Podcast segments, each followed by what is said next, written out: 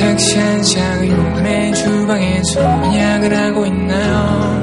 어깨는 축 처지고 다리는 쑤셔고 머리는 잠깐만큼 마음도 누르는데 내 속삭임으로 행복의 주문 걸어 그대 마음을 밝혀줄게요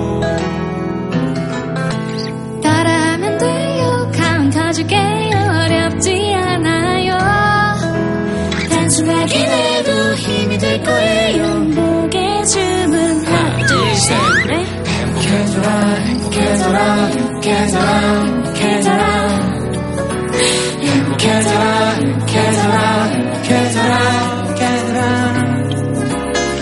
그런 사람도 지친 사람들도. 행복해져라 행복해져라 행복해져라 행복해져라 내 속삭임으로 행복의 춤 걸어 그대 마음을 밝혀줄게요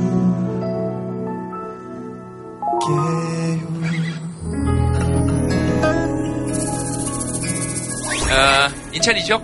네, 인천에서 오신 분들 손 한번 들어보세요. 인천에서 오신 분들, 어이, 많으시고. 인천 외 지역에서 오신 분들 손 한번 들어보세요. 이보세요. 훨씬 더 많아요. 제주도에서 오신 분들 손 한번 들어보세요. 혹시? 아, 있습니까? 어, 제주도에서? 우와, 제주도에서 이렇게 다양한 분들이 다양한 지역에서 이렇게 와서 서로 함께 이야기를 나눌 건데요. 늘 그렇듯이 여러분들이 하시고 싶은 이야기 하면 됩니다. 늘 우리가 방송 보면서 왜 다른 사람들의 이야기를 듣는 거잖아요. 주로 연예인들의 이야기이죠. 어, 근데 덕토이는 여러분들의 이야기를 하는 것이니까 손 드시면 제가 마이크 드리도록 하겠습니다. 요즘에 일상에서 소소한 행복을 좀 느끼는 취미 생활을 하나 가지고 있는데요. 예. 핸드폰으로 이제 사진을 찍고 예. 그 사진과 관련돼서 삼행시 같은 것을 이렇게 써 넣는 거예요. 예.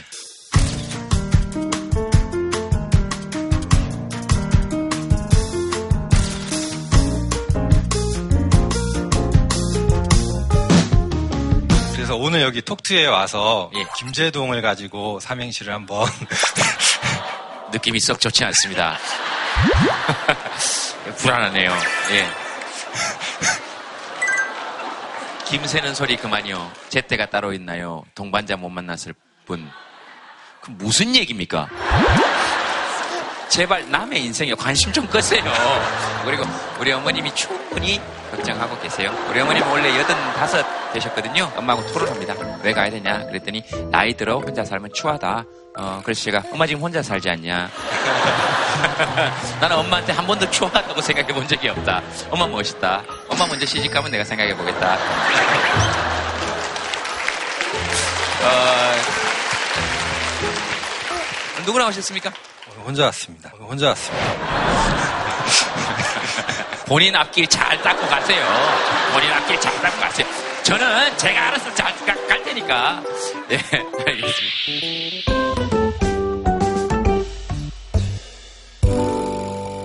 또 누구 뭐? 예, 저기 마이크 드리겠습니다. 어, 뭐 좀 뜬금없긴 하지만 예, 저희 신랑이 요리사인데 예, 20년째 요리사예요. 예. 근데 계속 너무 요리를 하기 싫어하는데 좀 한 방좀 먹여주세요. 왜 결혼은 두 분이서 하시고 싸움은 제가 해야 됩니까? 워낙 제동이 형을 되게 좋아하거든요. 제동이 형 밥도 해줬어요. 예? 내가 제동이 형님 밥도 해줬어요. 제 밥을요? 예. 어디서요? 형님 그 인천에 오시면은 관광호텔에 묵으시거든요. 관광호텔이요? 예. 예, 예, 예. 거기서 아침 조식하시고 예. 제가 두 번 정도 인사드렸어요. 요리사로서. 아, 그리고 그러시구나. 예. 제가 그 돈가스 집을 하는데요. 예. 저 혼자예요. 예. 근데 메뉴가 너무 많아요. 근데 막 와서 여러 개 시키잖아요. 예. 그래서 그냥 이번에 끝내고 그냥 돈가스만 팔라고요. 그래서 이제 그 얘기를 한 건데 와이프가 그럼 이제 파스타도 또 저, 근데 요리하기는 별로 안 좋아하는데 손님은 많아요 또. 그래서 맨날 자료가 떨어져요. 장사는 되는데 예. 제 얼굴 되게 까맣잖아요. 예. 원래 근데 하얘요 팔 보시면 여기. 어, 예, 예. 제가 마이크 잡은 건 딴 건 아니고요. 제가 산악 자전거 타는데요. 예. 제가 오늘 꼭 TV에 나와야 돼요, 한 번은. 인천 두 바퀴 오늘 새벽 5시에 같이 탔고요. 예.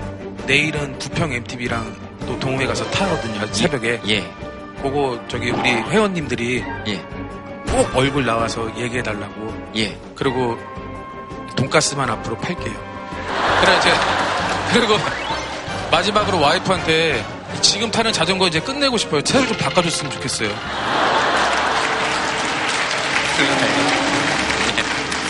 아, 아, 예. 알겠습니다. 그러니까 돈가스 집을 하시는군요. 예. 지금 그 호텔 일은 그만두셨고. 그때 이제 형님 밥 해드리고 예. 그, 저, 죄송한데, 제 밥만 한 게 아니잖아요. 이게 남들이 들으면, 아, 제가 가서 밥 시킨 줄 알잖아요. 아이, 그쵸, 그 그쵸. 조식을 준비하는데 제가 그럼요, 먹은 예. 거 아닙니까? 예. 한예슬 씨는 갈비탕 먹었어요, 와서. 한예슬 씨는 갈비탕 먹었어요. 한예슬 씨는 갈비탕 먹었어요. 한예슬 씨는 갈비탕 먹었어요. 저하고요? 아니, 아니요, 저기, 저기 촬영 차 오셨다가. 그럼 말을 앞뒤를 자르세요. 이게 남들이 들으면 제가 한예슬 씨랑 거기 가서 갈비탕을 먹은 걸로 되잖아요. 아, 예, 죄송합니다. 그러네요. 장난해요? 그러니까 말을 앞뒤를 예. 좀 구분을 잘해서 저 예. 그런 거에 되게 트라우마 있단 말이에요. 제가 방송 출연을 한 번 했는데 KBS에 근데 이게 좀 어렵네요. KBS 뭘로 출연하셨는데요? 그 고등학생 애들 가리키는 그 요리 프로가 있었어요. 예. 체인지라고 예. 그거를 가리켰었어요. 아, 그래요? 예. 그렇게 요리가 싫으시다면서요? 근데 이게 요리가 싫으시다면서요? 진짜 싫은데요. 예. 그래서 손님은 좀 인- 많아요. 이게 제가 말해도 지금 두서가 없는데, 아, 그러니까 제가 이제 와이프한테 얘기하고 싶은 거예요. 아, 메, 네. 메뉴를 줄이겠다. 근데 이거 분명히 단골 분들 보면은 또 말 나올 거예요. 에, 그니까, 아, 제가 무슨, 저, 그, 근데 이거 이렇게 하시죠. 이제 그만. 뭘 이걸 이렇게 해요? 정리된 게 하나도 없는데. 지금 이거 이렇게 하면 제가 한예슬 씨랑 거기 가서 갈비탕 먹은 거밖에 안 돼요. 이걸 정리를 잘하고 넘어가야지. 한혜수 씨는 3분의 1 공기만 먹더라고요, 밥을. 아니, 그게, 그게 아니고, 한예슬 씨하고 저하고 따로 갔다는 얘기를 해야 되는 거 아니에요? 왜 그 얘기를 안 하냐고요? 아, 저희 못 들었어요. 자, 알겠습니다. 아, 그러니까. 너무 많이 웃어갖고 못 들었어요. 예, 예. 그러니까 홍택 씨 얘기는 지금 그거 아닙니까? 예. 나는 예. 돈가스 집을 하는데 예. 돈가스 이외의 요리가 너무 많다. 그렇죠. 그리고 돈가스 집에 아무도 없이 나 혼자 주방에서 일한다. 네. 그래서 내가 아내한테 하고 싶은 얘기는 나 혼자 하는 게 너무 힘드니 그렇죠. 내가 이 집을 그만하겠다는 것이 아니고 돈가스 집이니 돈가스만 하겠다. 그러니 나를 믿고 응원해주고 이 자전거를 좀 바꿔달라. 하기 싫어. 예. 지금 그 얘기 아닙니까? 그렇죠. 그 얘기 아닙니까? 근데 지금 아내분 얘기는 왜 이렇게 식당을 하면서 자꾸 말이 많냐. 그리고 네. 혼자 하긴 하지만 돈가스 그거 일본 말이긴 하지만 접시에 모리 해놓고 이런 거 내가 좀 도우고 할 테니 네. 소스 준비해놓고 튀기기만 하면 그 위에 얹어서 내면 되고 아. 스파게티나 이런 거 나올 때 네. 나머지 그런 거 좀 해서 손님들에게 좀 다양한 요리를 주면서 지금 장사 잘 되고 있는데 왜 이렇게 투덜거리냐. 조금만 더 고생해보자. 그러면 자전거에 대해서 한번 생각해보겠다. 이런 얘기 아닙니까 지금? 네? 그런 얘기 아닙니까? 지금 그런 얘기잖아요. 어, 근데 지금 가만히 생각해보니 단골 손님들이 이걸 보면 좀 뭔가 말이 나오겠다. 그렇죠. 그러나 손님이 많으니 난 배짱을 좀 부려도 되지 않겠나 이런 생각을 하지만 마음에 조금 걸리는 게 있다. 이런 거 아닙니까? 지금 예, 정리를 하자면. 아. 그 얘기만 하지. 왜 뜬금없이 한예슬 씨가 갈비탕을 먹은 얘기 뭐 합니까? 그거 그거 어떡할 겁니까? 이제 돈가스만 할 겁니까? 아, 근데 이 방송 만약에 나가면은 예. 또 말 나올 것 같아갖고 그냥 뭐 하던 대로 해야죠. 뭐. 끓을 줄 알았어요. 그리고 누가 막 맛있는 거 먹으면 또 좋죠. 아, 그럼요. 뭐 그거야. 예, 20년 동안 하시면서 왜 좋아하는 일을 한다고 행복한 건 아니잖아요. 예, 그래도 되게 좋아하는 게 느껴지는데요. 뭐. 그 자전거는 타실 때 좋으시죠? 딱 그런 생각을 해요. 오르막 계속 올라가다 보면 아 내가 이걸 왜 하고 있지? 뭐또땀 엄청 흘리면서 이걸 왜 하고 있지? 근데 또 이렇게 하고 나면 땀 쫙 빼고 나면 이제 기분 좋고 예. 그런 홍석 씨 얘기 들으면서 우리도 하는 일에 대해서 다 이렇게 한 번씩 돌아보게 돼. 제가 이쪽에 마이크를 한번 좀 드려보겠습니다. 여러 번 신청을 했는데 안 됐는데 예. 저희 옆에 딸이거든요. 예. 근데 마지막에 된 거예요. 이 오. 마지막인데. 음. 근데 제가 지금 교직 생활을 한 35년을 했거든요. 네. 했는데 이제 명예퇴직을 하고 싶었어요. 예. 그러면서 그거 끝하고 이 끝하고 이렇게 막 같이 맞닿아서 그걸 하고 싶었는데 요리사 분하고 똑같은 것 같아요. 그 요리를 하시는 게 너무너무 싫다고 그러는데 예. 저도 아이들하고 노는 것도 좋지만 아이들하고 이제 나이가 있으니까 조금 힘들더라고요. 실제 가서는 너무너무 재밌게 놀거든요. 그리고 아이들이 제가 있으면서 행복해 하니까 그래서 좋아하면서도 싫은 거예요. 그래서 그 요리하시는 그분 마음을 계속 그 동감을 하고 있는 거예요. 그래서 자기가 하고 있는 일이 정말 좋지만은 때로는 너무 힘들고 어려워서 그만두고 싶을 때가 참 많다는 예, 그런 생각이 들더라고요. 가슴 깊이, 가슴 깊이 공감. 왜 하고 있지? 이런 생각이, 그러다 또 하면 또 하고, 뭐, 보람이 있고, 뭐 그런 거죠. 하고 포기할 것 같아 또, 예, 손대신 마이크 드리겠습니다. 제가 나이가 좀 먹다 보니까요. 예, 옛날 우리 어려서는 존경하시는 분 하면은 많잖아요. 예. 근데 정치, 경제 뭐 할 거 없이 하다못해 교계까지도 존경하는 분들이 한 분도 안 계세요. 저만 느끼는 게 아닐 거예요. 예. 그래서 3월에 제가 인왕산을 가서 문재인 대통령을 만났어요. 그래서 사진을 둘이 찍었어요. 예. 어, 야. 너무 잘 나왔거든요. 막 부부같이 나왔어요. 어유 진짜 어디 가짜 뉴스로 부부라고 올려도 되겠네. 제발 존경받는 대통령 되세요. 그랬더니 대답하고 가시더라고요. 예. 근데 정말 대통령부터 시작해서 예. 앞에 앉아 계신 김재동 씨까지도 예. 존경받는 사람이 좀 됐으면 좋겠어요.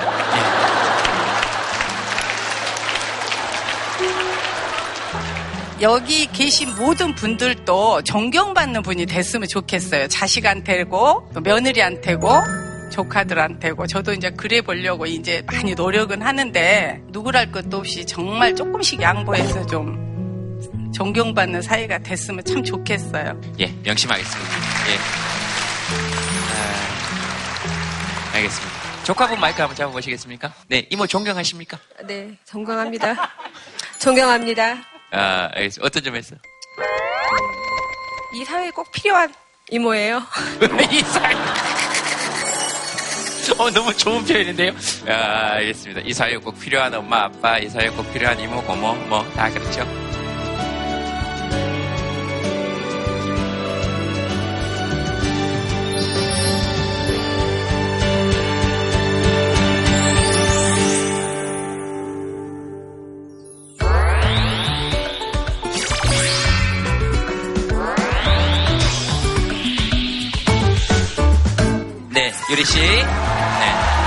대찬 쌤. 네, 우리 폴킴.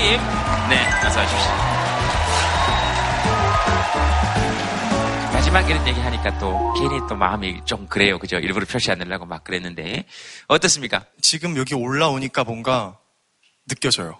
조금 전까지는 뭐 끝인데 사실 오늘 회식도 있다 그랬고 넌 네. 끝났어. 저는 제가 뭐 무대에 이렇게 서도 되나 이렇게 두려움으로 시작했다가 지금은 아 이런 게 정년퇴임이구나. 아. 제가 저번 주에도 말씀드렸는데 톡투에 오고 가는 길이 참 좋았다고 음. 얘기를 했는데 그 길이 앞으로는 없어질 거다. 음. 좀 실감이 좀 잘 안 나는 것 같아요.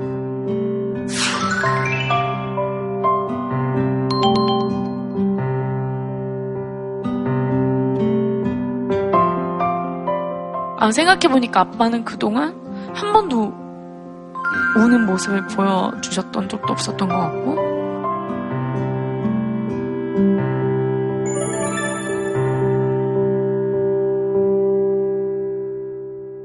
혹시 톡톡 시즌2를 하면서 세 분이 꼭 해보고 싶었던 거 오늘 다 한번 해보시죠. 저는 뭐 좀 먹으면서 하면 참 좋았겠다라는 생각이 아, 그래요? 빵 같은 거 있잖아요. 예. 그런 거 이렇게 좀 있었으면 올수, 올수. 네. 예, 예. 다른 TV들 보면 먹방도 많고 뭐 해외도 많이 가. 네. 우린 그냥 와서 굶는 거예요. 그냥 오죽하면 15회 끝날 때 회식 얘기하겠어요. 다 우리가 좋은 노래 듣자고 하는 거지. 그, 그 정도 먹어? 네, 네, 네, 됐고. 네, 조카들 하고 많다? 저도 15회 할 동안 그 중간에 나가본 걸 못했어요. 어, 오늘은 아무 생리 현상이 없어도 그냥 나갈 거예요. 자, 다들 집중합시다.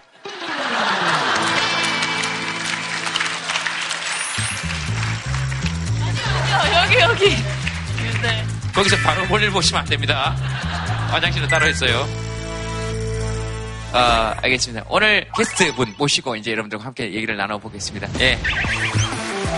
감사합니다. 안녕하십니까.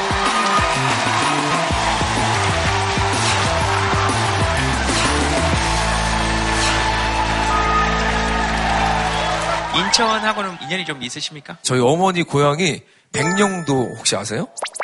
예, 그래서 배를 타려면 인천 항에서 배를 타야 돼서 방학 때마다 인천에 왔었고 얼마 전에 그 디스코 팡팡 타러 한 번 왔었고요. 딸이랑 같이. 혹시 누가 알아볼까봐 창피해서 뭐 모자도 쓰고 마스크도 쓰고 탔는데 DJ 분이 있잖아요 거기 그분이 이제 말을 막 시키는데 네.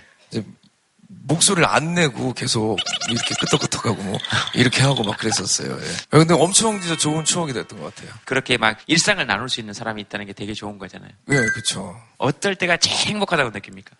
저는 뭐 최근에는 가족들하고 있을 때 행복하고요.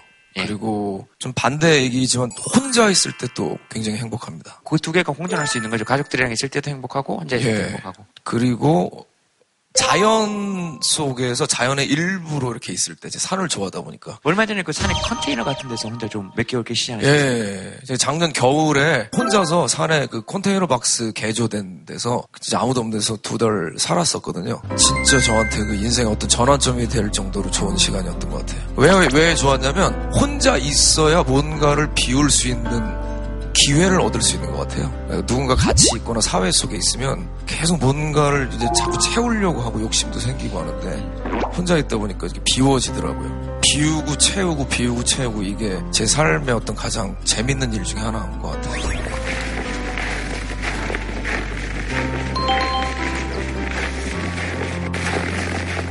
혼자 있어야 뭔가를 비울 수 있는 기회를 얻을 수 있는 것 같아요. 비우고 채우고 비우고 채우고 이게 제 삶의 어떤 가장 재밌는 일 중에 하나인 것 같아요. 대학원 박사과정 좀 늦게 들어가서 그때 노래방이라고 하는 게 처음 생겼어요. 근데 제 후배 하나가 타잔을 부르는 거예요. 처음 들었어요.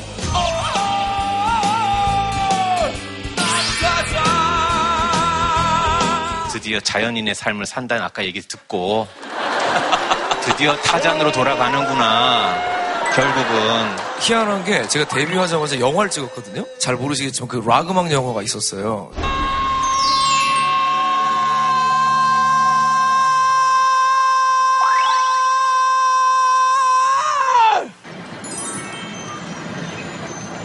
안녕하세요. 오랜만이네요. 예, 이사 왔었거든요.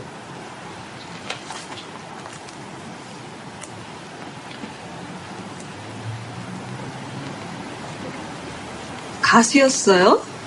저번에는 아니었고요. 이제 시작하려고요. 안녕히 계세요. 그 영화 제목이 정글 스토리예요. 예, 그리고 저는 타잔으로 데뷔를 했고 지금 정글의 법칙 나레이션을 하고 있고 디즈니 애니메이션 타잔 노래를 또 불렀었고 뭔가 이렇게 정글 타잔 이상하게 그런 거랑 인연이 되게 많더라고요. 컨테이너에 살고 있는 타잔을 지금 부르고 있어요. 새롭게 태어난 정글의 왕. What is your name? 가을씨 윤도현입니다. 반갑습니다. 고등학교 때 심지어 저는 콘서트 보러 갔었어요. 뉴질랜드 오셨었잖아요. 어, 그때 왔었어요? 그때 선착순이었어요. 입장 순서가. 그래서 그때 처음으로 제가 학교를 뺐던. 아, 진짜. 어머니 죄송합니다. 와, 어쩔 수 없이. 그러니까 수업을 가면 여기를 못 가니까. 서서 보는 공연이었는데 앞쪽에 가고 싶어서 처음으로 수업을 안 갔어. 안 가고 기다렸던 기억이 있습니다. 아, 신기하다. 오늘 처음 봤는데, 와. 폴킴 노래는 아, 알죠, 당연히. 어, 알죠, 당연히. voice 톤이 되게 좋으시잖아요. 예, 박자 감각이 되게 좋고요. 그러니까 그리고 또 음을 집어내는 능력도 탁월하고. 박자 감각이 어, 떻게 좋아요? 예? 어떻게 좋아요? 예? 어떤 데서 그런 걸 느끼셨어요? 리듬감이 좋다라는 걸 어느 면에서 느끼셨어요? 난 형을 방송에서 안 만나고 싶어.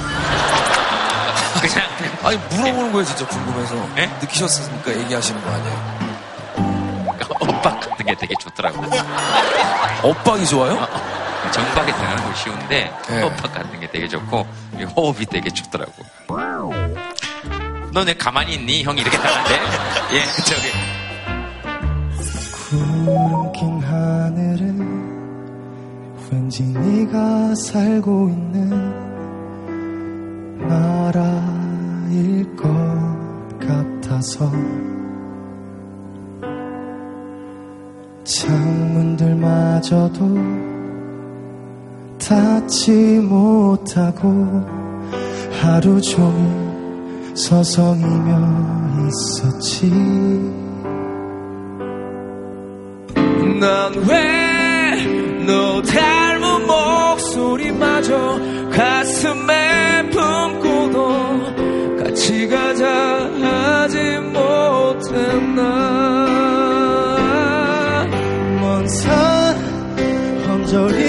언저리마다 너를 남기고 돌아서는 내게 시간을 그만 놓아주라는데. 놓아주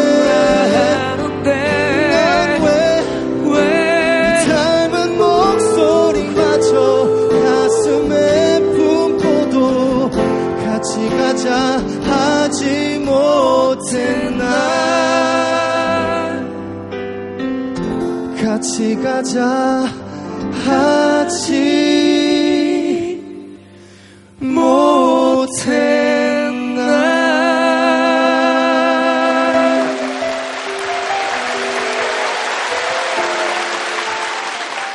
그러면은 음, 오늘 주제를 공개하도록 하겠습니다. 끝입니다. 끝. 윤돈 씨뭐 먼저 생각나는 게 있으시면 예. 전 끝하면 맥주가 생각납니다. 왜요?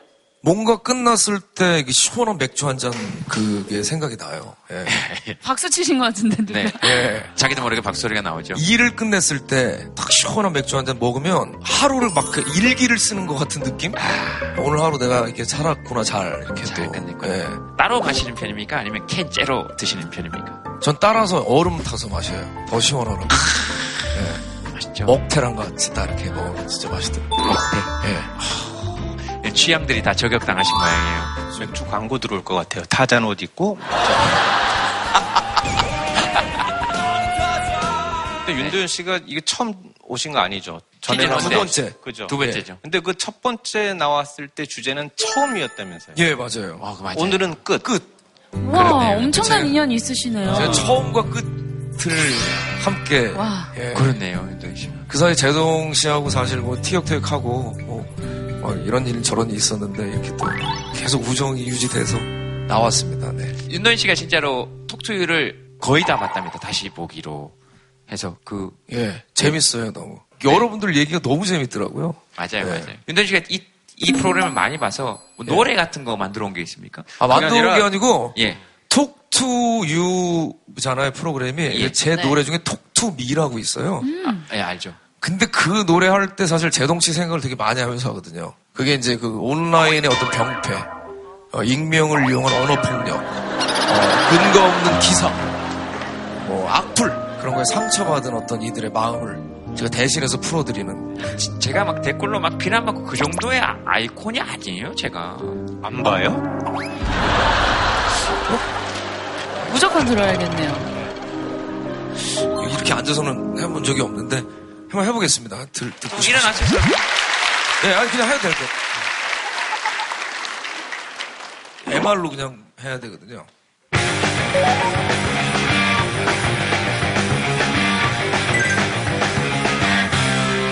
Talk to me, now talk to me. 어, 이게 너무 MR이 작아서.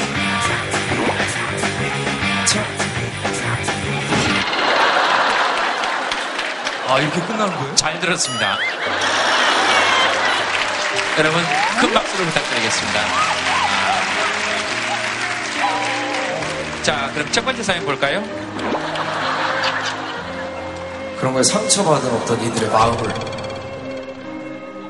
첫 번째 사연 뭐 볼까요? 윤돈 씨가 하나 골라주시죠. 저는 아까 처음에 봤던 거 내 인생의 컷 아름다운 단발.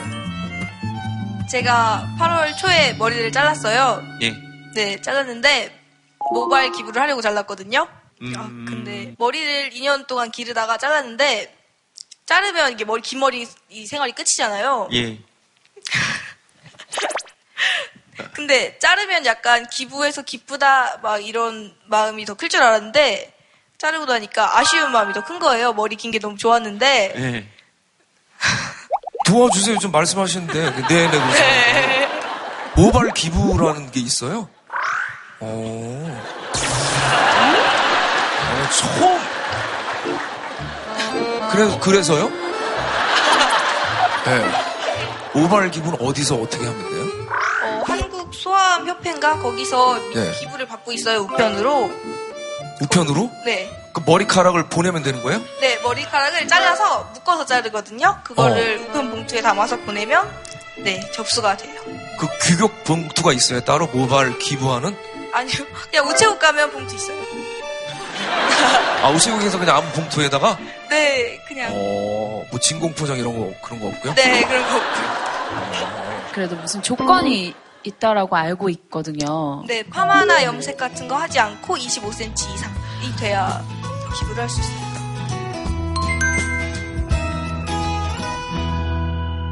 아이들 가발 만드는데.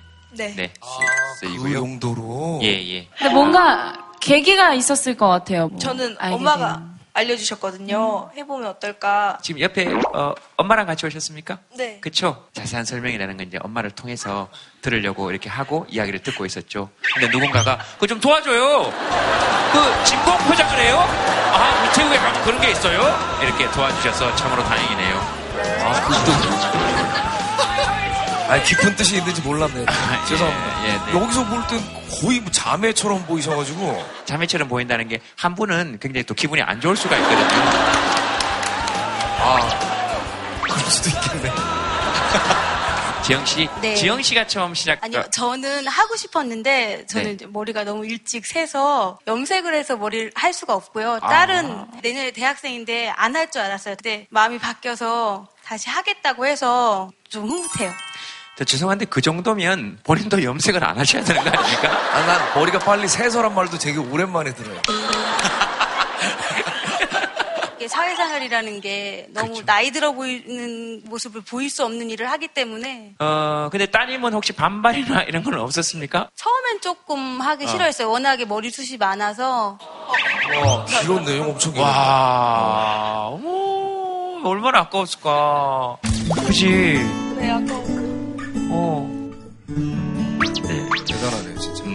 그러니까 윤도현 씨가 이게 뭐가 놀래거나 감동하면 저 진짜 말을 못 읽거든요. 되게 뿌듯했겠어요. 그죠? 딸이 같이 해주고. 한 사람이 기부를 해서 한 사람의 가발이 마- 완성되는 게 아니라 200명의 기부 모발이 모여야지 겨우 한 사람 몫의 가발이 완성이 된다고 해요. 근데 그렇게 열심히 해봤자 월에 6개에서 7개 정도의 가발밖에 만들지 못한다고 하는 거죠. 많은 분들이 하셔도 알겠습니다. 더 많은 분들이 좀 이렇게 기부를 해 주시면 네, 꼭 하시고 싶은 얘기가 있으신 것 같아서 소아암 환우들이 그 인조 모발로 된 것들은 두피가 많이 약해서 아이들은 그 가발을 잘 못 쓴대요. 그래서 사람 모발의 기부를 받아서 가발을 만들어주는 거거든요. 근데 물론 제가 한 건 아니고요. 저희 신랑이 와 어떻게 숱도 많아요. 정말 미안해요. 난 갑자기 눈물이 어, 왜냐하면 저거 우리 외할머니가 딱 이렇게 계셨었어요. 아, 그 할머니 생각이 너무 나서 아니 진짜 웃자고 하는 게 아니고 요, 요런 머리띠를 할머니도 이렇게 하셨는데 실례가 안 되면 좀좀 만져 조금 풀어 보실 수 혹시 있으십니까? 오 너무 땀스러워 뒤쪽으로 한 번만 어머 머리카락이 질이 되게 좋아 보이시는데? 예, 예. 아, 머리결, 머리결. 네, 머리결이라 그래야지. 그 머리카락의 질이 되게 좋다고. 허리 정도까지 기르려니까 한 7년이 걸렸거든요. 그 7년 기른 머리를 이제 단발 정도로 작년에 이제 자르고 한 번쯤은 좀 변화를 주고 그래, 싶어서 자기를 위해서도. 예, 예. 그래서 한 번 염색을 했었고요. 다시 지금 앞쪽은 좀 머리가 거머리가 많이 자라서 해볼 생각도 있긴 있습니다. 진짜. 네. 착하십니다.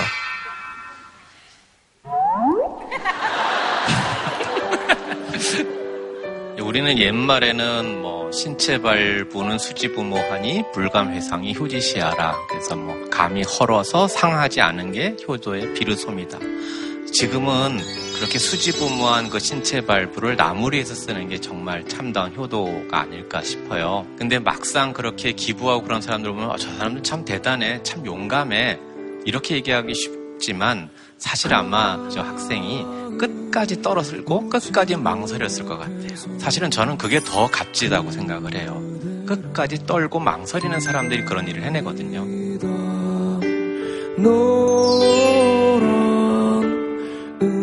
북극을 가리키는 지남철은 무엇이 두려운지 항상 그 바늘 끝을 떨고 있다. 여인 바늘 끝이 떨고 있는 한 그 지남철은 자기에게 지누어진 사명을 완수하려는 의사를 잊지 않고 있음이 분명하며 바늘이 가리키는 방향을 믿어서 좋다. 만일 그 바늘 끝이 불안스러워 보이는 전율을 멈추고 어느 한쪽에 고정될 때 우리는 그것을 버려야 한다. 이미 지남철이 아니기 때문이다. 끝까지 떨면서 이게 과연 옳은 거야? 이게 정말 북쪽이야? 그렇게 양심적으로 떨었던 사람들이 올바른 방향으로 우리를 데리고 가고 있는 거 아닌가? 버틴 꽃들과 지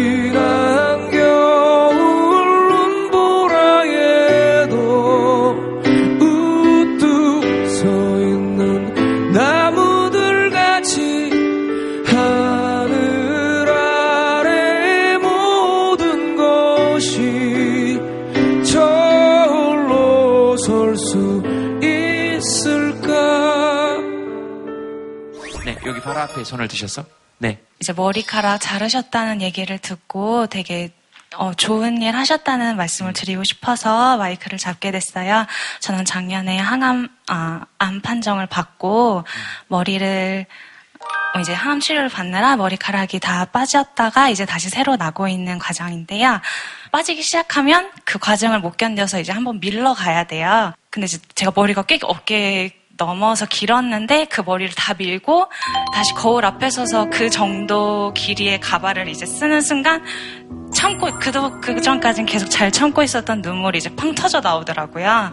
근데 이제 다행히 그 가발 덕분에 제가 아기도 그때 갓 출산한 상태여서 아기 돌잔치도 했어야 됐고 이제 돌밖에 안 된 아기 어린이집에 보낼 수밖에 없었기 때문에 이제 여러 사람을 만나야 되니까 가발이 있어야 되는 상태여서 어, 말이 잘 끝을 못 맺겠지만 진심으로 정말 좋은 일을 하셨다는 거 기억해 주셨으면 좋겠습니다. 감사합니다. 승인 씨하고 박수 한번. 감사합니다. 아, 그러셨구나. 예, 진짜 대단하시네요, 진짜. 뭐, 그, 그 자리에, 그 자리에 기부를 새로- 하신 분도 대단하시고 예. 투병하는 동안에 얼마나 힘드셨을 텐데 그걸 이렇게 담담하게 또 얘기하시는 것도 대단하시고 예. 네. 아기는 지금 이름이 뭡니까? 지호야. 지호. 지호는 지금 세 살입니까 19개월 됐습니다. 네, 19개월. 이제 치료받는 동안 이제 어머님이 계속 봐주시고 조금 네. 낫는 기간 동안은 이제 주말마다 받고 하루하루 늘려가고 있는데요. 네. 볼 때마다 커 있더라고요. 음, 너무 그러니까. 예뻐요. 네. 옆에 분은, 남편입니다. 네네. 그쵸? 아, 와이프랑 초등학교 동창입니다. 아, 네. 초등학교 때부터 사귀신 건 아니시죠? 예, 아니죠. 네, 당연히. 중학교 때 학원을 다닐 때 제가 이제 좋아해서 쫓아다녔는데 알고 보니 동창이었고 같은 반이었고 뭐 20살부터 30살까지 10년 연애하고 결혼을 했습니다. 아, 진짜 보기 힘든 사랑의 어떤 깊이가 이 느껴지는 어떤 그런 연애. 중학교 때부터 그렇게 해서 10년 연애하시고 결혼하시고. 와. 죄송한데, 나레이션을 좀 예고를 하고. 지금 약간. 정말 보기 드문 사랑인데요. 예.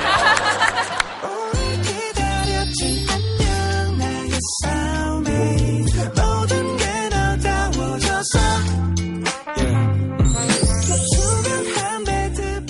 투병 하실 때, 어, 옆에서 또 지켜보시면서 또 같이. 와이프가 아까 말했던 머리를 자른 미용실이 딱 10년 전에 제가 항암 치료를 하면서 머리를 잘랐던 제 미용실에 또 같이 갔어요. 예. 24살에 군대를 갔을 때 거기서 이제 알게 돼서 그때 군대에서 나와서 제 이렇게, 이렇게 밀었던 아무튼 그렇게 해서 투병 생활을 했고 그걸 기다려준 여자친구 와 결혼을 하고 또 제가 또 같이 견뎌주고. 네. 네.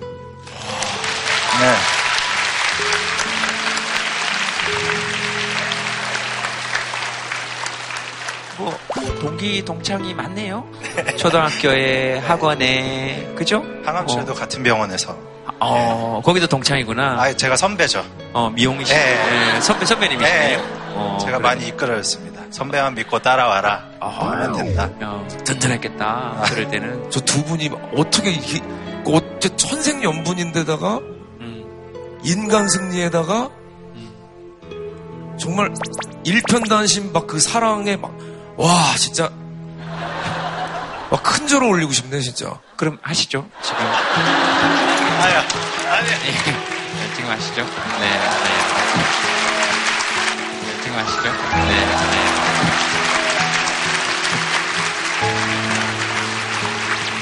어, 파이팅입니다 진짜 파이팅. 어, 어, 진심이에요. 상관이 없다고. 제가 저기 선물을 가져왔어요. 아 제가 요새 그 저기 뭐 비우기 뭐 이런 뭐 행복 찾기 뭐 이런 제 나름대로 프로젝트가 있는데 아 지금 여기서 그럼 머리를 깎으시겠다는.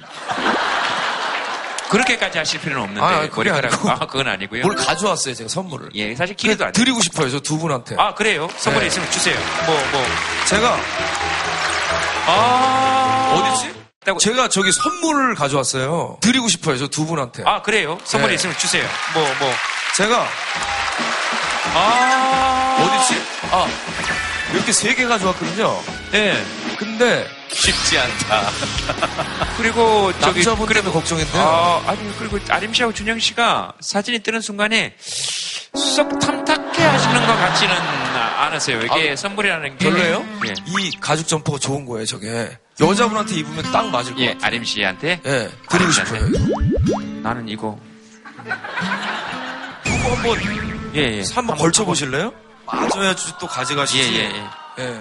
네네. 이, 자, 잠깐 여기 네네. 일단. 오! 오! 짜증 나와, 짜증 나와. 아, 진짜 너무 짜증 나와, 예쁘다. 짜증 나와. 너무 예쁘다. 오, 짜증 나와, 짜증 나와. 이게 준 보람인. 예, 예.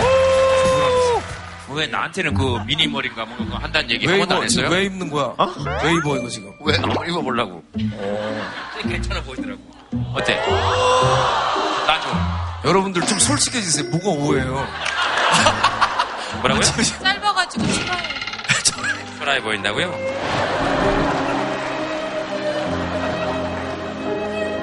그동안에 이렇게 다른 분들한테 줬던 그 어떤 순간보다도 정말 의미 있는 예, 시간인 것 같아요. 예. 너무 감사해요. 제 거 받아주셔가지고. 어떤 방식으로 어떻게 미니멀 라이프를 일단 제가 가지고 있는 물건들 중에 예를 들어서 한 두 달, 세 달 이상 안 사용을 안 하는 거. 네. 그런 거는 물- 일단 무조건 정리를 좀 하려고 합니다. 처음엔 되게 아까웠거든요, 줄 때. 네. 아, 이거 가지고 있으면 언젠가 쓸 텐데. 안 써요, 근데. 아, 안 쓰더라고. 안 써요. 네. 좀 더 가벼워지고 있어요. 그래서 좀 뭐, 인테리어 할 때도 제일 먼저 비워야 인테리어를 하잖아요. 결국에는 제 마음을 비우려고 하는 건데, 마음을 비우려면 물건이 없어야 되겠더라고요. 옷 골라 입는 것 자체도 그냥 늘 똑같은 거 입으면 옷 고르는 시간을 줄일 수 있잖아요. 맞아요, 예. 네, 그런 게 minimal life의 한 방식이에요. 내가 왜 매일 뭐 무슨 옷을 준비하고 이런데 내 시간을 왜 써야 되는가. 뭐 그런 정신하고 연결되는 거죠. 네. 사실 저도 뭐 네. 두세 달 안 본 책 많이 나눠주는데 굉장히 싫어하더라고요. 옷은 좋아하네. 귀금속이나 이런 거. 사실 그런 게 미니멀 라이프잖아요. 한 두어 달 안쓴 아이고. 현찰 이런 거 있잖아요. 그렇죠. 아. 그런 거, 그런 거 좋잖아요. 어, 다음 사연은 많은 분들이 공감하실 것 같은데, 대출의 끝, 왜 이렇게 머니? 끝왜 이렇게 뭐니 이 사연이 나오는 순간에 전부 다 사람들이 네. 예. 대출이 있으신 분들 손 한번 아, 안 되죠. 개인 정보니까. 무거운 얘기를 할거 하는 것 같아서 좀 죄송스럽긴 아, 한데 전혀, 네. 전혀. 집을 사면서 주택담보대출 하나만 원래는 얻고 싶었는데 네. 사정이 안 되다 보니까 음. 총 대출을 4개를 얻게 된 거예요. 그래서 음. 아이 끝이랑 상관은 있는 거는 7월에 음. 4개 중에 하나를 끝냈어요. 어, 네. 아. 아, 이 박수는 누구에게부터 시작된 게 아니에요. 마치 네. 내게 끝난 듯이 자동으로, 자동적으로 다들 박수가 나와요. 네. 대출 4개일 때는 음, 어디 여행을 간다거나 뭐 이런 거를 사실 엄두도 못 냈었고요. 네. 근데 이제 3개가 딱 되니까 톡투유도 한번 이렇게 좀 이런 데도 좀 나와보고 할까? 아, 네, 네. 이제- 어디 좀 네. 나가볼까? 가볼까? 이제 좀 돈을 조금 써도 되지 않을까? 뭐 이런 어, 거. 네, 예. 네. 다음 남은 것도 언제쯤, 지금 두 번째 아, 거는. 네. 다음 거는 앞으로 2년 더. 다음 그다음에 건. 주택을 사면서 그 했던 그 대출이 가장 큰 금액이라고 그걸 10년을 보고 있어요. 네. 뭐그 덕에 이제 저희가 아기가 네 없어요. 그리고 아, 아내분이 네. 10년을 본다 했을 때 남편분은 하늘도 없는 곳에서 하늘을 봤어요. 뭐 10년을 보고 있어요.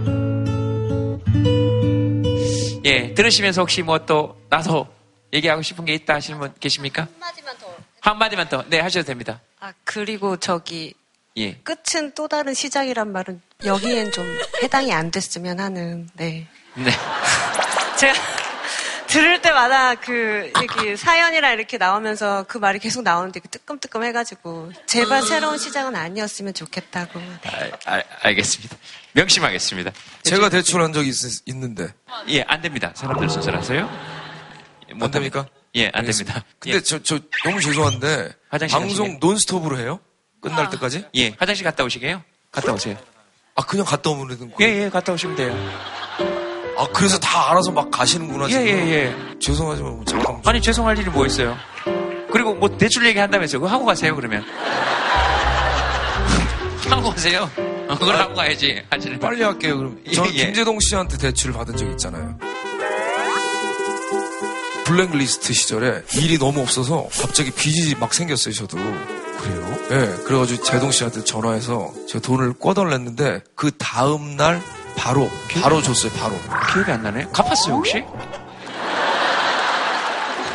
갚았죠. 아, 그래, 그래, 갚았구나. 예, 그럼 됐죠. 감사합니다. 아무리 친해도 꺼주기가 쉽지 않잖아요. 당연하죠. 근데 기억을 왜, 왜 못하신 어, 거예요? 저는 잘 아니면. 기억이 더 멋있는 거지 지금 이게 꺼주고도 돈이 워낙 많았으니까 저 사람. 아, 네. 그 정도로 고마우면 사실 화장실을 참아야 됩니다. 그러니까 이그 정도로 고마운 사람이 진행하는 방송이면 화장실 함부로 왔다 갔다 하면 안 되죠. 전 진짜 돈 거래 안 하거든요, 누구하고도. 근데 윤도현 씨는 사실은 제, 아, 이런 얘기 하는 거 그렇지만 제가 지금 이런 여러 가지 활동의 시작이에요, 사실은. 시작이기 때문에. 사실 촛불 집회도 형한테 배운 거고, 어, 뭐, 뭐 이렇게 반항하고 이런 것도 형한테 배운 거고, 다 시작이기 때문에.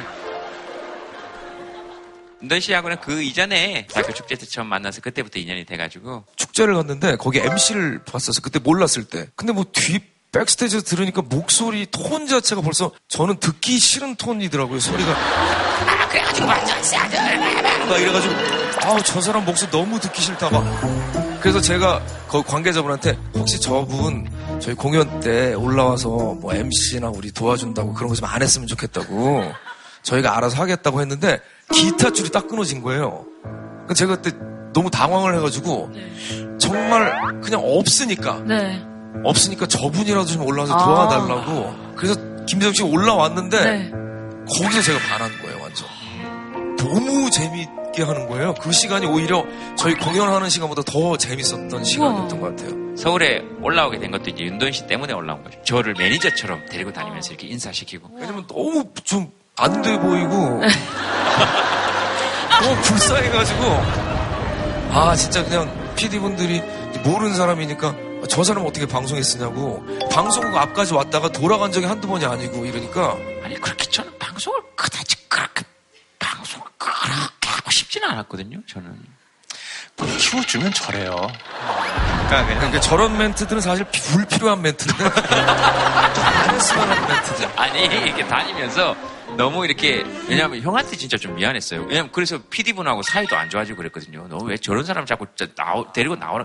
그래서 이제 그런 거지. 네, 아, 그만하시죠 앞에- 이제 아 그래요? 예, 알았어요. 지금, 네. 자기 안 좋은 얘기 나올 것 같구나. 아니, 아니, 예, 알았어요. 자, 네, 화장실에 대출 갚으러 가야 되기 때문에. 네네네.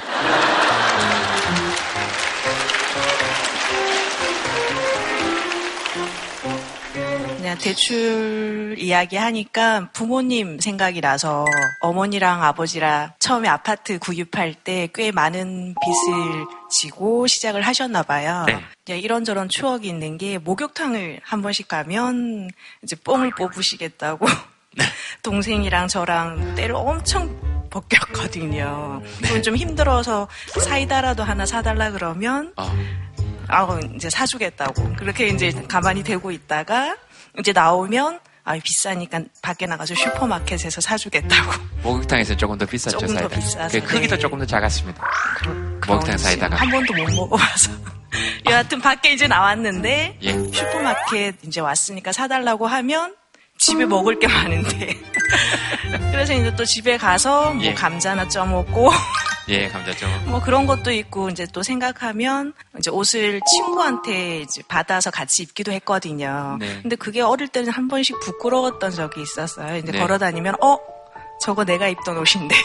네, 맞습니다. 근데 그 옷을 또 이제 동생이 받으니까 음, 음, 음, 그래서 지금은 시골에서 아버지가 원하는 이제 주택을 따로 또 짓고 음. 이제 농사도 지어서 쌀도 보내주시고 네.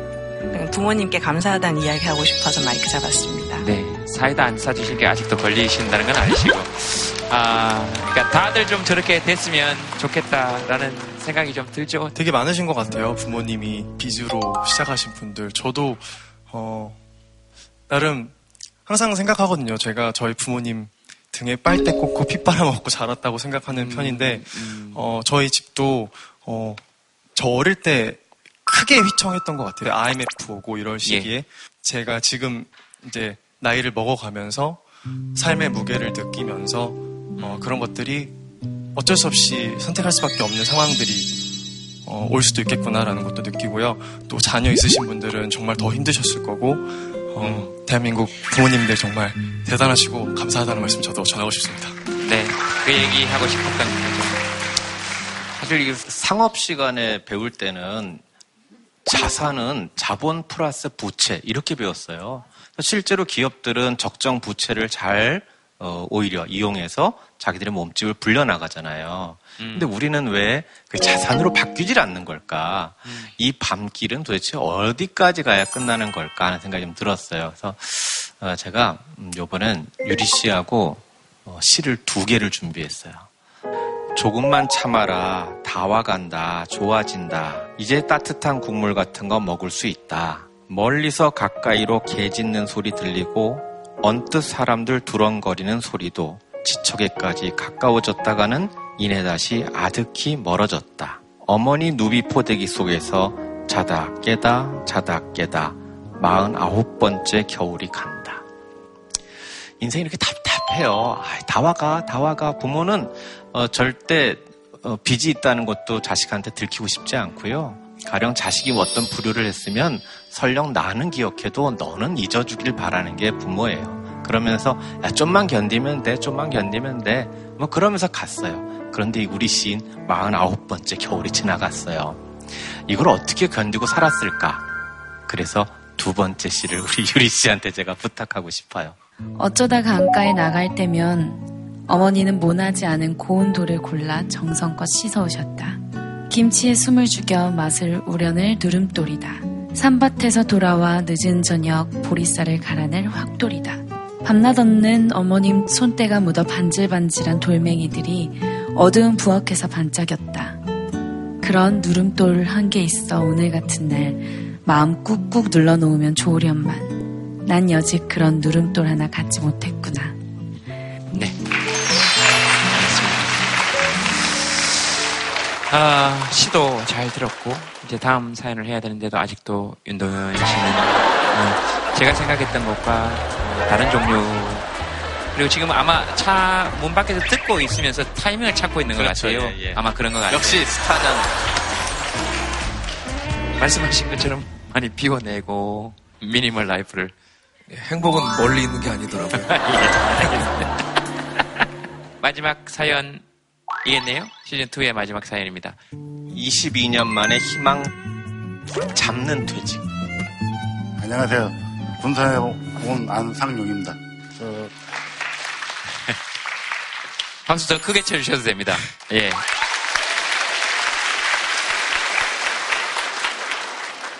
이십이 년 동안 한 공, 한 직장에서 생활하다가 올해 봄에 희망퇴직을 했는데, 네.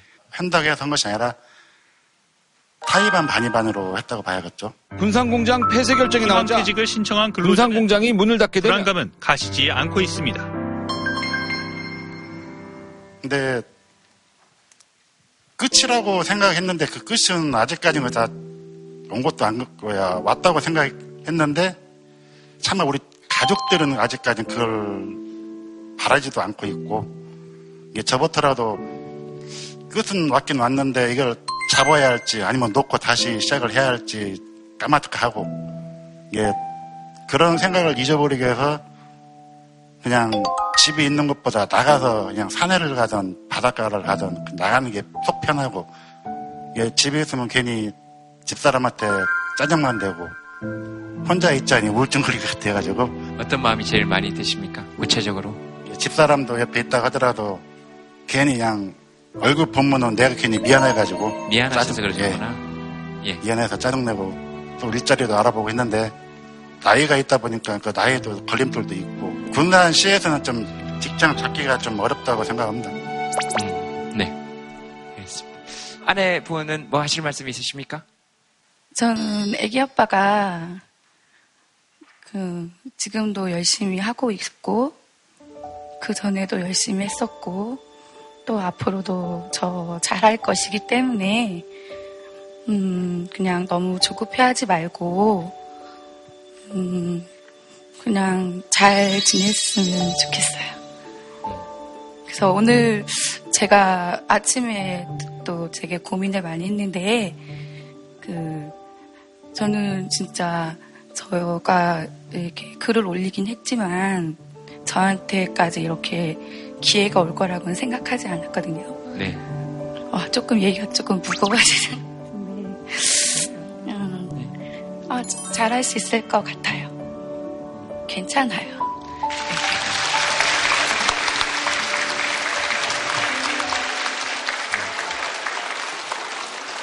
얘기 무거워져도 괜찮습니다. 아, 예, 우리 다 무겁게, 무겁게 이렇게 살다가, 어, 큰 아이가 지금 고등학교 3학년인데요. 예. 그 아이가 어느 날 이제 저희가 이제 아이들이 이제 계속 커나가니까 돈이 많이 필요하잖아요. 그래서 그돈 얘기를 하는 거를 아이가 듣고 음, 그렇게 말할지는 몰랐는데 음, 그 돈이 그렇게 중요한가요? 이렇게 같이 있는데 음, 그러면 괜찮잖아요. 그렇게 얘기를 하는데 그때 어, 좀 마음이 아프면서도 아빠한테 또 힘이 되는 얘기를 해주는 걸 보고 기뻤어요. 음. 그러면서 또 그 다음날 용돈 달라 그러죠? 아니요. 어, 아이 이름이 뭡니까? 아 영준이. 영준이? 영준이랑 같이? 아니 영준이는 아니고 동생. 음, 그래요? 네, 성준이 오늘 지금 이 얘기를 들으면서 마음에 부담이 좀 심하겠네요. 성준 씨라고 부르는 게 좋습니까? 그냥 성준이 이렇게 편하게 부를까요? 성준, 성준이라고 성준이가 좋습니까? 근데? 놀랍게도 중학생인데. 어, 놀랍지 않습니다. 어, 지금 자꾸 스스로를 자, 자기가 놀랍다고 생각해서 그렇지. 우린 전혀 놀랍지 않은 중학교 2학년입니까? 3학년입니다. 어, 놀랍네요. 3학년. 저는, 저는 2학년으로 봤는데. 영준이 형이 그런 얘기를 했다는 걸 들었을 때는 어떤 느낌이 들었습니까? 다 컸다고 생각했습니다. 영준이 형하고는 사이 좋아요? 아니요. 안 좋죠? 예, 예. 뭐할 얘기 있습니까? 그 아빠가 맨날 미안하다고 그러는데 아빠의 청춘을 거의 한 22년이 그 회사에서만 지나간 거잖아요. 근데 엄마랑 결혼하고 저희도 낳고 그래서 저는 그것 때문에 아빠가 되게 믿음직스럽고 대자 아, 뭐지 잘한다 생각이 드는데 자기 혼자 막 자책하고 자기가 희망퇴직 당한 게 전부 다 자기 탓이라고만 생각을 해서 아빠를 원래 자기라고 불러요? 아니, 어, 되게 사이가 좋네요. 아니, 난 그런 사이를 처음 봤어요. 아빠한테 자기야 막 이렇게 하는 건 처음 봐서 너무 마음이 좋았어요. 그렇게 맨날 자기 생각만 어, 어머. 아버지 생각만 그렇게 하시니까 음. 저도 마음이 아프고 아버지는 얼마나 마음이 답답하시겠고 그것 때문에 더 마음이 아프죠. 네, 성준이가 아 얘기하는데 우리 아빠의 청춘을 건는데 아빠가 왜 미안해해야 되냐고 그렇네요. 엄마하고 결혼도 하고 우리 낳았는데 뭐 아빠가 왜 자책하냐고 그러네요. 그런 얘기 들으면서 제가 좀 자책이 됐네요. 요즘은 아빠 얼굴 아침 저녁으로 보니까 저 자기가 마음이 좀 편하고 어리광 이제 많이 부를 수 있다고 그런 얘기를 하대요. 아 자기가 마음이 편하고 어리광 부릴 수 있어 좋다고 앞으로 뭐 아빠나 엄마한테 엄마나 아빠한테 뭐 해주고 싶은 거 있습니까 혹시? 그냥 커가지고 집 한 채 지어주고 싶어요.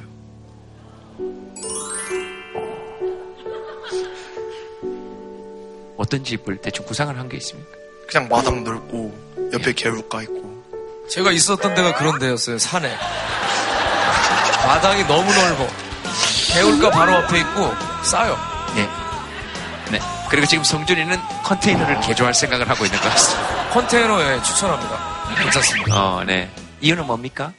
그냥 둘이 편하게 살라고 두 분이서 우선도선하게 앞에 뭐 몽몽이도 기르시고 그렇게 사시면은 좋을까 되게 생각을 많이 했어요. 아, 생각을 많이 했구나. 성준이도 근데 결혼할 거 아닙니까? 결혼할 수 있을지 모르겠네요. 왜요? 그냥 제가 이렇게 돼 있잖아요. 뭐 어떻게 돼 있는데? 안 좋게 돼 있어요. 뭐가 안 좋게 돼 있는데? 형 같이 생겼어요. 형같이 생겼다고요? 아, 지금 어찌든, 어떻게든 형을 디스해보고 싶은 마음이 있는 거. 형같이 생겼다고. 아니 그게 뭔가 말을 해야 될 게 저를 디스하면 안 되고 그마나 저한테 물어보시는 분이 형이잖아요.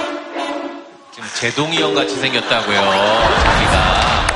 아, 지금 영준이 얘기를 한 게 아니고. 나 형같이 생겼다고 얘기한 겁니까? 아, 그래서 이렇게 돼 있다고, 이렇게 돼 있다고 표현한 겁니까? 너 일로 돌아 나와. 너 일로 돌아 나와. 일로 돌아 나와. 너 뭐 내가 어떻게 생겼는데? 아, 잘생겼죠, 잘생겼어요. 당연하죠. 그 되게 좋은 인물입니다. 여자친구는 혹시 있습니까? 이런 거 물어보면 안 되죠? 네. 네. 물어보면 안 되죠? 네. 예, 알겠습니다. 있군요. 네. 네. 여자친구에게 뭐 한마디 하시죠? 걔, 노코멘트. 걔 가 약간 방송 나오는 걸 그렇게 좋아하지가 않아서. 아, 네가 여자친구 얘기를 한다고 여자친구가 화면이 옆에 뜨지는 않습니다. 그 짧게 한마디. 그냥 항상 제가 많이 화를 많이 내가거든요. 아빠 닮아서 그런 거지 되는데. 그래서 그것 때문에 되게 미안하고, 네, 미안하고. 아, 성준이, 영준이 집에 있으면 뭐 아무 걱정 없겠네요. 알겠습니다. 우연히 마주치면 형 저 성준이에요? 이렇게 얘기하세요. 오, 내가 기억을 못하더라도 아 인생이 그런가 보구나 하고 지나가세요. 아시겠죠? 아니면 울컥 화를 냈어요. 그럼 아 얘가 아빠 때문에 그렇구나 하면 너를 기억할 수도 있을지 몰라요. 알겠습니다. 아이, 형 오늘 한 김에 좀 하나만 부탁을 좀 드려도 되겠습니까? 저 네. 주머니를 좀 들고 오셔가지고 아, 예, 예, 네. 저 성준이 하나만 뽑읍시다.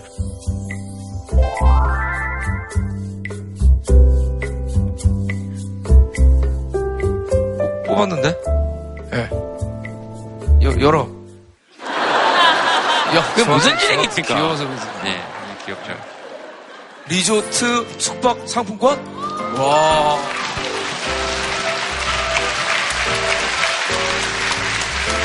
야.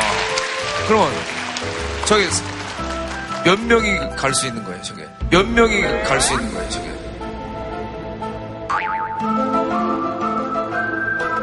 몇 명이 갈 수 있는 거예요, 저게? 리조트 숙박 상품권 한 명 보내겠습니까? 아, 좀 생각을 좀 해보세요. 보통 2매 주잖아요, 두 명, 두 명분. 한 매 줘서 네. 가족이 갈 수 있게 하죠. 누가 리조트 상품권을 2매를 이렇게 줍니까? 따로따로. 그럼 가족인데 그러니까 세 분이 다갈 수 있다는 거예요? 뭐라고요? 세 분이 다 갈수 아, 있다는 네 명이 가야죠. 그럼 영준이는 안 갑니까? 아, 영준이, 아, 영준이. 영준이 형도 있잖아요. 아. 사람들 얘기를 왜 귀 기울여서 안 듣습니까? 세 명 가고. 예, 그렇게 한 거죠. 축하합니다. 네. 윤도희 씨, 이거 들고 가셔야죠. 맞습니다. 제자리에 놓으셔야죠. 아, 네, 네. 재찬쌤의 마무리 시 듣겠습니다. 끝이 오네요, 정말. 톡투유에 감사할 수밖에 없는 것이 방송에서 시를 읽는 것 자체가 너무 신기했는데 어느새 시청률도 늘어나는 것 같아요. 어, 시를 들어주시는 분들에게 제가 어, 톡투유의 성격에 가장 맞는 시가 뭡니까? 그래서, 그때 제가 읽었던 시거든요. 나무는 끝이 시작이다. 언제나 끝에서 시작한다. 실뿌리에서 잔가지 우둠지, 새순에서 꽃 열매 이르기까지 나무는 전부 끝이 시작이다. 지금 여기가 맨 끝이다. 나무, 땅, 물, 바람, 햇빛도 저마다 모두 맨 끝이어서 맨 앞이다. 기억, 그리움, 고독, 절망, 눈물, 분노도, 꿈, 희망, 공감, 연민, 연대도 사랑도, 역사, 시대, 문명, 진화, 지구, 우주도 지금 여기가 맨 앞이다. 지금 여기 내가 정면이다. 어, 다음 문장을 쓰려면 반드시 해야 되는 게 있습니다. 마침표를 찍어야 됩니다. 마침표를 찍어야 비로소 내가 다음 문장을 쓸 수 있는 것. 그것이 우리의 끝이고 객석의 끝이 우리 무대의 시작이고 무대의 끝이 다시 청중들의 시작인 이 톡투의 독특한 어, 순환 관계가 앞으로도 계속 이어져 가기를 바랍니다. 네, 대단히 감사합니다.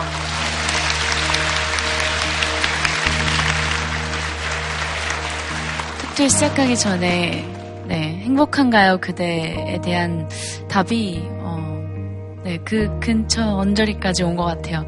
참 행복했었던 것 같습니다. 톡투유2 덕분에 그 이야기가 마침표 후에 계속 된다면 네, 또 함께하고 싶습니다. 감사합니다. 예, 톡투유 시청자로서 네, 오늘 마지막이니까 또 시청자로서 한 말씀 부탁드리겠습니다. 시즌 3를 좀 만들어 주시면 좋겠다는 생각이 듭니다. 왜냐면 네.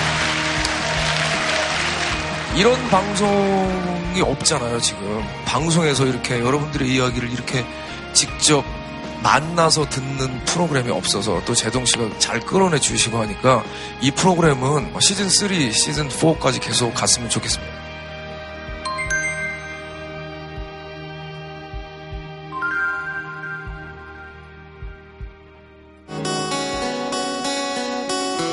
이게 이제 끝곡이 될 거야. 날개를 활짝 펴고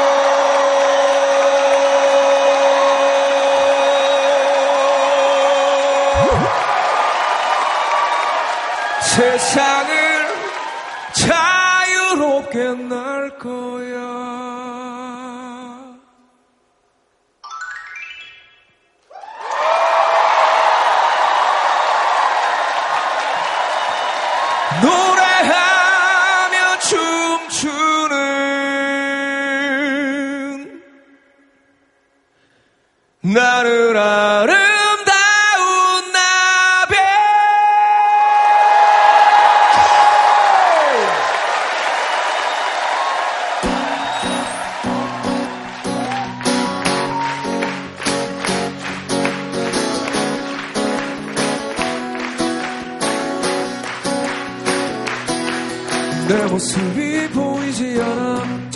빼주세요. 앞길도 보이지 않아.